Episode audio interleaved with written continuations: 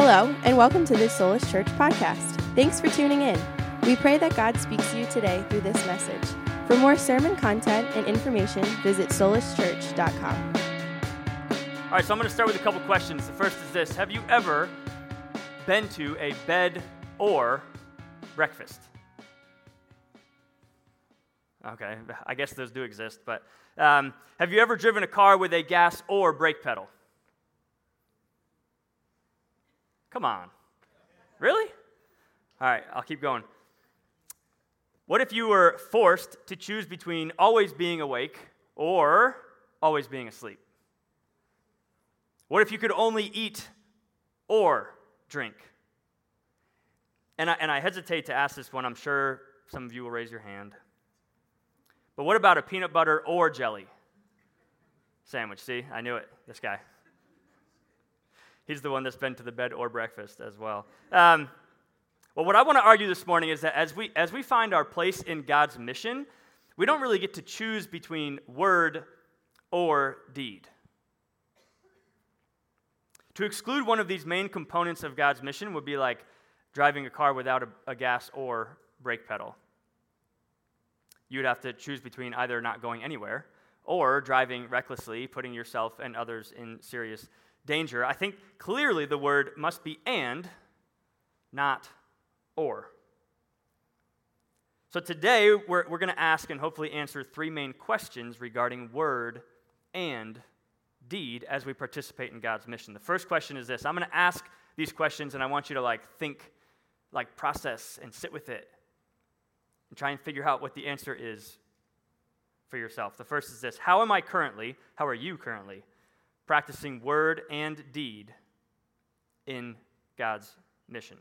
So Matthew 5:14 through 16 says this. You are the light of the world. Now, time out. This is Jesus talking. This is the Sermon on the Mount. This is like the most famous sermon ever given. And Jesus takes this second and he says this. You are the light of the world. A city set on a hill cannot be hidden, nor do people light a lamp and put it under a basket, but on a stand, and it gives light to all in the house. In the same way, let your light shine before others, so that they may see your good works and give glory to your Father who's in heaven. Man, I think some of us can get so on board with community service. We're serving the poor, we're volunteering at church, we're taking care of the environment, we're giving money, but we never really tell people about Jesus. Or maybe some of us, we love to go sit down with friends and get coffee and lunch, and we tell them all of the bad news of sin, the good news of Christ, and we just love to evangelize and tell people about, but we never do anything for anyone. And maybe some of us kind of fail to do either of those. And sit with that for a second. And as you sit with that, I want to tell you a little bit of a story. So Casey was just up here last week, and he's kind of a mentor to me. So you got to meet him a little bit. If you didn't know who he was, I wouldn't share this, but you guys got to know Casey. A couple months ago, he gave this message on orphan care and how the Scripture calls us to be caring for orphans and widows, and it was this very compelling, awesome word that made much of Jesus, and it was this great sermon, and I was convicted, and my wife was convicted, and we're man, we should probably do something about this, and it was this great word. But then not only does he give this awesome word, but then Casey fostered and then adopted two orphans. And how much more powerful is his message to us about caring for orphans and widows if he himself and his family have fostered and then adopted orphans. He not only is giving the word, but he's doing the deed. He lives it. He lives it, word and deed. So that's the first question. The first question, man, how am I currently practicing word and deed in God's mission? The number two is this, second question. What is holding you back, or what is holding me back, from practicing word and deed in God's mission? Now I think there's probably more than one answer, but I think there's one answer that is probably true of all of us to a certain level. To a certain extent, each of us can relate to this next slide. And the word is fear. And we fear what someone might think of us when we share the gospel, right? Like it's not very often that I can just like so boldly just get up in front of people I don't know and share the gospel without thinking, what are they thinking about me? We fear how people will treat us. We fear we might lose friendships. And guess what? We probably will. We fear that we might get rejected. Guess what? We probably will. All of these fears are legitimate, and I'm not going to say we can't have them. I affirm those fears. But let's look at what does culture say about fear, and then what does the scripture say about fear? And then let's apply this. The culture says, so I don't know if you guys are familiar, back when I was a kid, there was like the no fear movement, right? It was like a brand, okay? And I had a hat, and I would wear my hat everywhere, the no fear hat, and on the inside of the hat, there was like a saying, right? On like and it was like, second place is the first loser, or like things like that. No fear, man. Like, just go. Or there's a quote, and I don't know who this is by, you're probably familiar. The only thing to fear is fear itself. There's like this, the culture says, man, you cannot be afraid. You have to like be strong and brave and no fear. Well, I think the scripture has something different to tell us about fear. 2 Corinthians 5:11 says this, because we understand our fearful responsibility to the Lord, we work hard to persuade others. God knows we are sincere, and I hope you know this too. Fear is not only healthy, but I think it's something that we should be longing for, actually. A healthy fear of the Lord. There's a commentary that talks about fear of the Lord, and it says this, it's the awe that a person ought to have before God. Sometimes such fear is appropriately demonstrated by those who have displeased God. Think of Adam and Eve. They were afraid of God when they ate of the forbidden fruit. The threat of judgment ought to produce fear.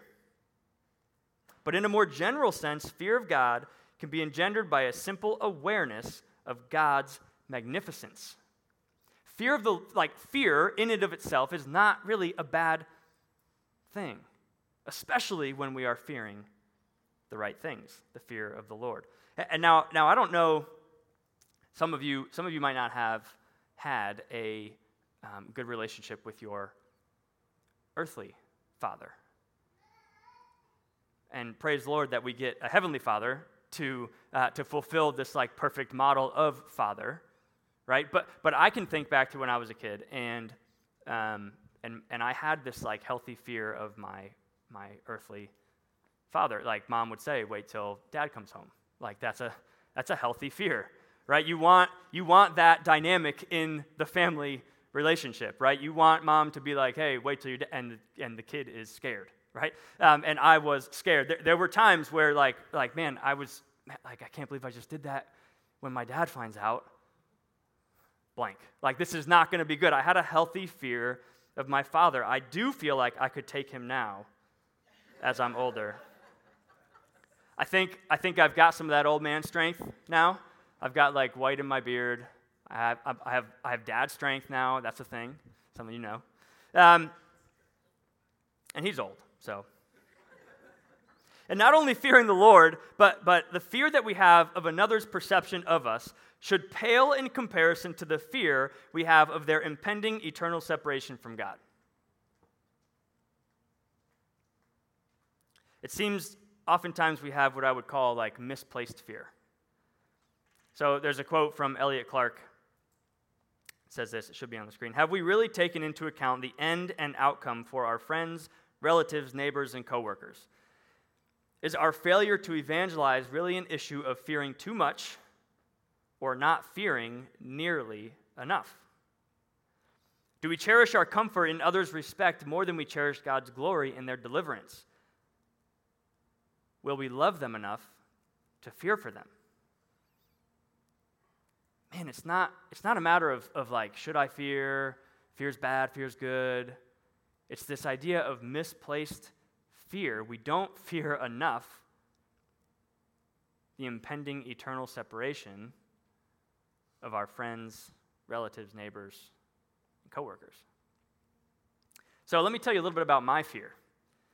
As I said earlier, I've worked in this church context for like the last 10 years now, ministry, and about 2 years ago, I started to feel the Lord's call to branch out from my current ministry context, which, as I said, was at Spanish River, not too far from here, in the student ministry world, and I was comfortable, and I knew like how to do my job, and I'm not saying that I was the best youth pastor. Don't hear that, but I was like, okay. Like I could do it. I knew I had the material. I knew how to plan events and pull them off. And every 4 years you could recycle your material because you had new kids coming in, right? So you only needed 4 years of stuff and games. Brian knows. And then I had this this feeling from the Lord that was like, hey, I want you to leave this, and I'm not really going to tell you exactly what it is that you're going to do. But I just felt that the Lord was calling me to blend my passions of fitness and ministry. That was it. And then it was like, okay, well, how do I make a living doing that? Like, how do I provide for my family doing that? And so I had a standing meeting with my boss at the time.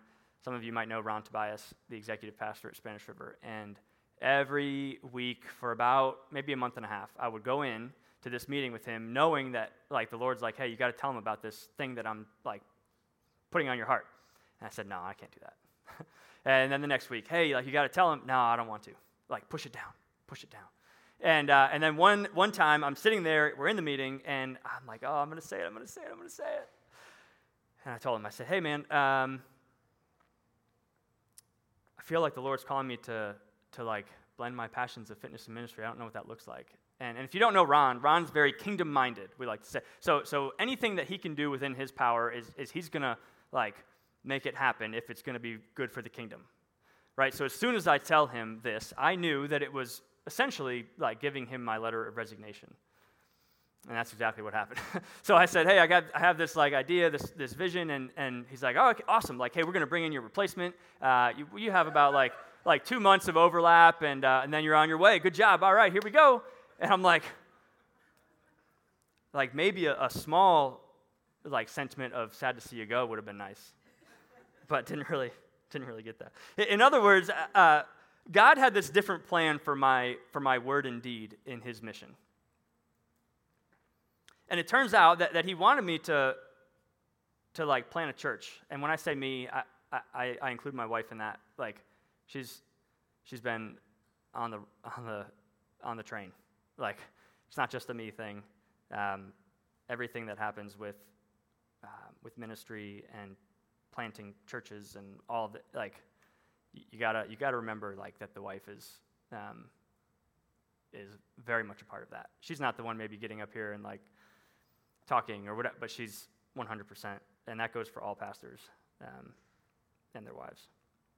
Anyways, he wanted me to plant this church. He wanted us to plant this church. The kicker is that this church would look different from the typical church plant, right? Oh, and it's going to be inside of somebody else's CrossFit gym. And you're gonna go, God's saying, you're going to go and bring the church to the people instead of trying to always bring the people to the church. And you're going to really lean into this community aspect of fitness and CrossFit, whatever. If you don't like CrossFit, that's fine. You either love it or you hate it. But there's this strong community component to fitness, and you're going to take advantage of that in a good way. And you're going to plant the gospel in these fitness community centers. Oh, also, you're going to work in that gym, and you're going to build relationships with people as you're coaching and training them, but then you're also going to be able to provide this pastoral presence to them. This is what the Lord had for us. And I don't own the building, I don't own the gym business, but I get to have kind of the best of both worlds as a coach and a pastor in a secular gym where the harvest is plentiful and the laborers are few. And there was a couple who, they were coming to the gym and they were being coached by me, and they were going to get married. And they said, hey, we don't have a pastor yet for our ceremony. Would you... Would you consider doing it for us? I said, yeah, that'd be awesome. Little did they know that I would then say, hey, we're going to have to do 6 weeks of premarital counseling, and like we're gonna gospelize your marriage before you actually get married. And they're like, okay. And so we did, and they got to learn so many good, awesome things about like conflict resolution and like how to love and respect and like all of these things that we know of a healthy marriage that they would not have had otherwise. And it's because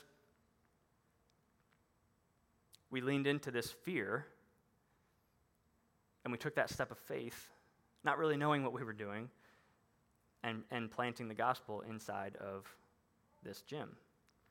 And not only that, but it's kind of, you might be familiar with bivocational ministry. So bivocational ministry is kind of when you have a pastor who has like a marketplace job here and then like a ministry vocation here. And they're like kind of separate. Well, co-vocational is a term that I stole from somebody, and you bring the two things together. So my marketplace vocation also exists in the same place as my ministry vocation. And there's like a lot of advantages to that, right? The bivocational guy often will say, like, I'm going to only have this marketplace vocation until, like, the ministry grows enough where I can then leave it. Well, I'm saying, dude, I want to be working in this gym as a coach and a trainer forever because there's, like, really cool opportunities, like getting to officiate a wedding for somebody because I was coaching them, you know, at 5:30 in the mornings. You know, and there's like financial advantages, like, you know, the ministry doesn't have to raise like all extra kinds of money because I get to like supplement that with income from work. There's relational, like I said, there's exposure, and there's this idea that the ministry can be a little more agile, and we'll talk about like how that plays out, how that has played out here in just a second. So I began to face a lot of my fears and attempt to place my fear in the right places instead. I needed to fear for the eternal destinations of my gym friends. I needed that to become way more important than how they might think of me or like make fun of me. And so we did. We planted 11th Element Ministries at CrossFit Hype in Delray Beach, and some of you have been there. And so there's 10 elements of fitness, right? We'll say there's like speed and strength and agility and power and balance, and if I tried to name all 10, I'd miss one, and so I'll stop there. And so what we're saying is like, well, what the fitness world says, if you address each of those in a well-balanced way, then you are like a well-balanced athlete. And so what we're saying is we want to incorporate one further element of also addressing our spirit and our faith, and then we're a well-rounded person and not just an athlete. And so we meet every week, we worship, and we fellowship together for a short time. We get after a free workout together. We have missional communities that represents more of our kind of discipleship efforts. We lead several discipleship groups throughout the week. We've been able to start a Bible study at a halfway house just down the street from the gym. And then just more importantly, about a month ago, we launched our second location at IHP, here in East Boca, Institute of Human Performance. And so every Saturday morning from 11 to 12:30, there's free snacks and drinks, there's a time of fellowship, there's a message, and there's a free workout. And that's the goal. Is that we want to see this like the vision is that God just opens doors to where we can plant these, I like to call them gospel outposts, in these fitness centers, right? And so the goal has always been, and my prayer is that it always will be, I want to find the super fit guy who doesn't know Jesus, right? And I want to use 11th Element to like man, let's bring Jesus to this guy. I also want to find like the super awesome Christian who has maybe like failed to address their physical health a little bit, and they know that, and they're like, man, I was created in the image of God. I feel a certain like sense of responsibility to take care of that physical body, and so therefore, like, yeah, I want to participate in something like this, right? So there's like this back and forth. There's two sides to the coin. I want to address both. I want to find the guy who might be super fit physically but not spiritually, and then the reverse of that, the one who is super fit spiritually, but maybe not physically. And that's what 11th Element is all about. We get to provide this pastoral presence to the fitness community. We get to blend the importance of physical and spiritual health. And so I have a buddy in Greenville, North Carolina, who is going to plant 11th Element up there. And then I have a buddy in Indiana who's like, he's talking to his gym, and there's like all this cool interest, and then he's trying to find some local churches that can get on board to support it. And we're just trying to pursue any of the doors that the Lord opens for us. And the goal, again, is just that we're blending the importance of physical and spiritual health. And we're doing it by planting church inside of these gyms. And again, it's like this different model, and I get that it's hard to like understand, but I think that there's like ecclesiastical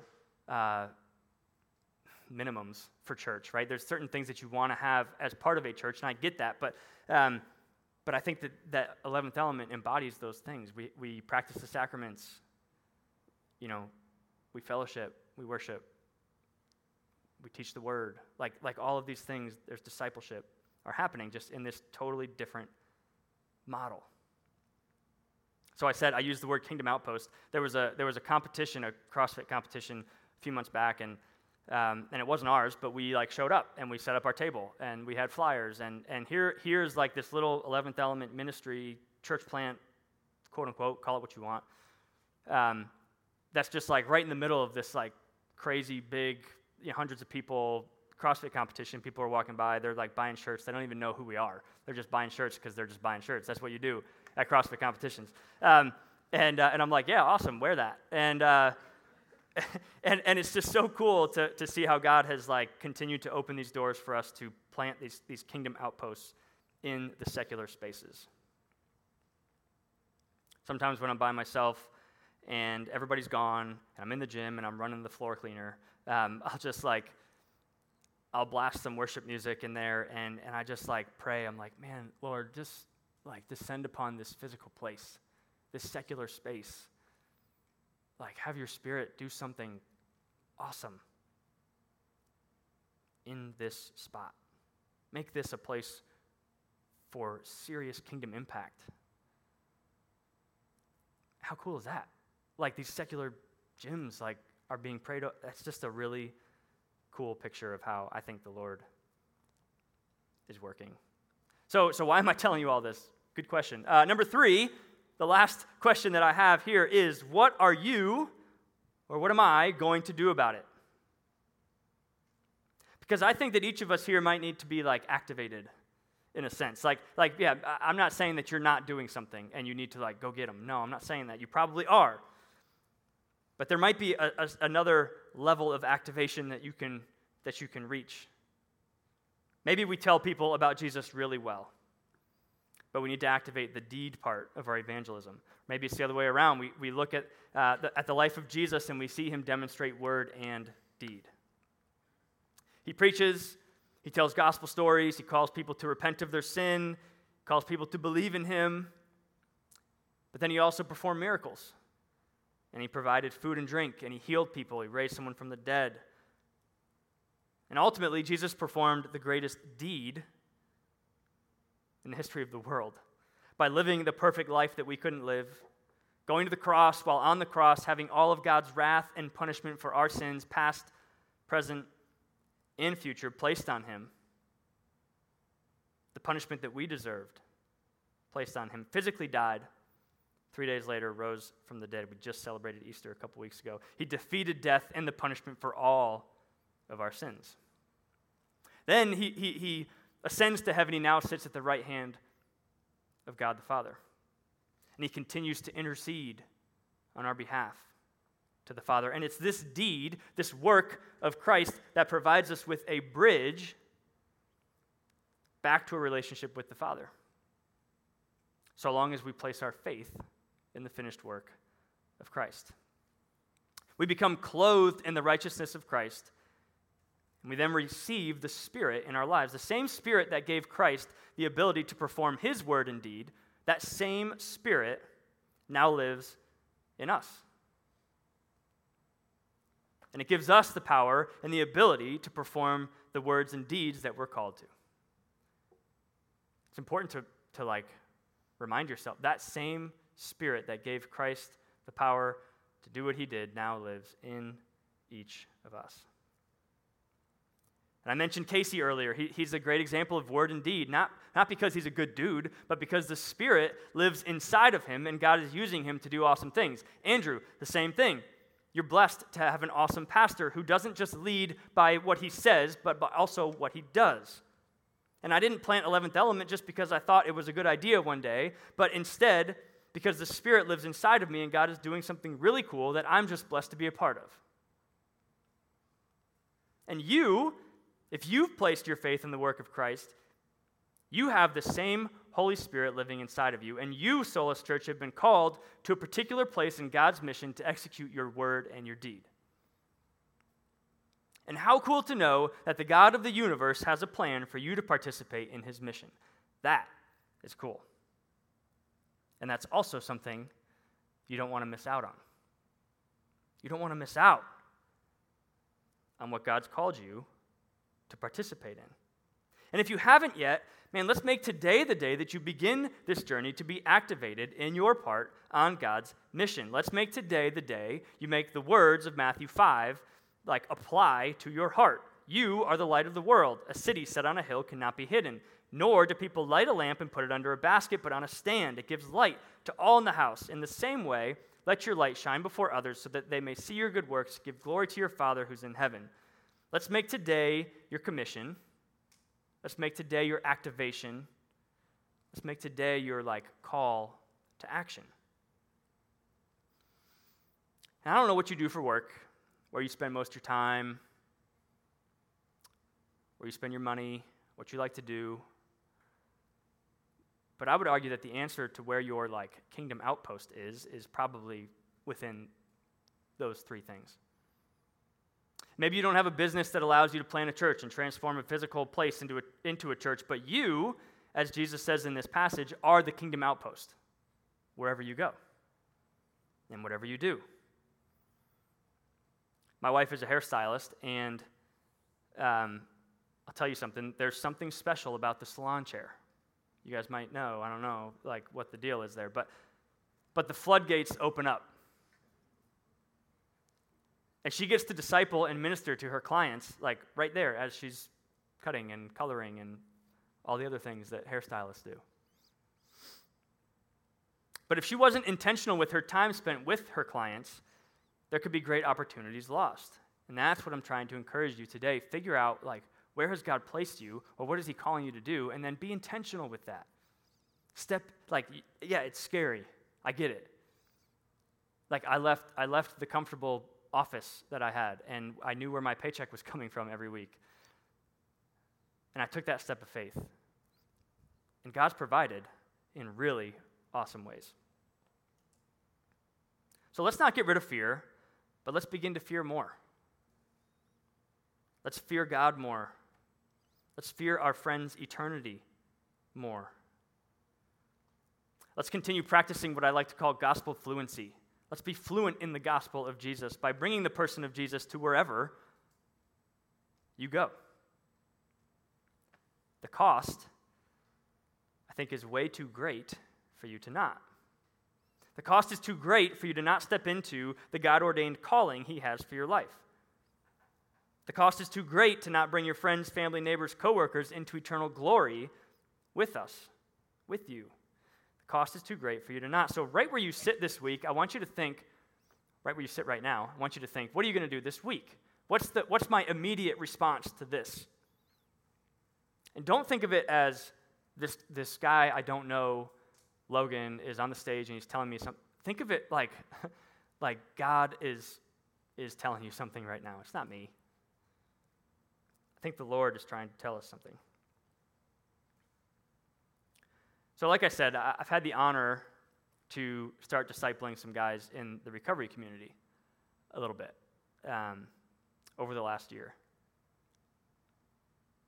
And I'll close with this little analogy. One thing that I've come to realize is that sobriety for those in the recovery community is a matter of life and death.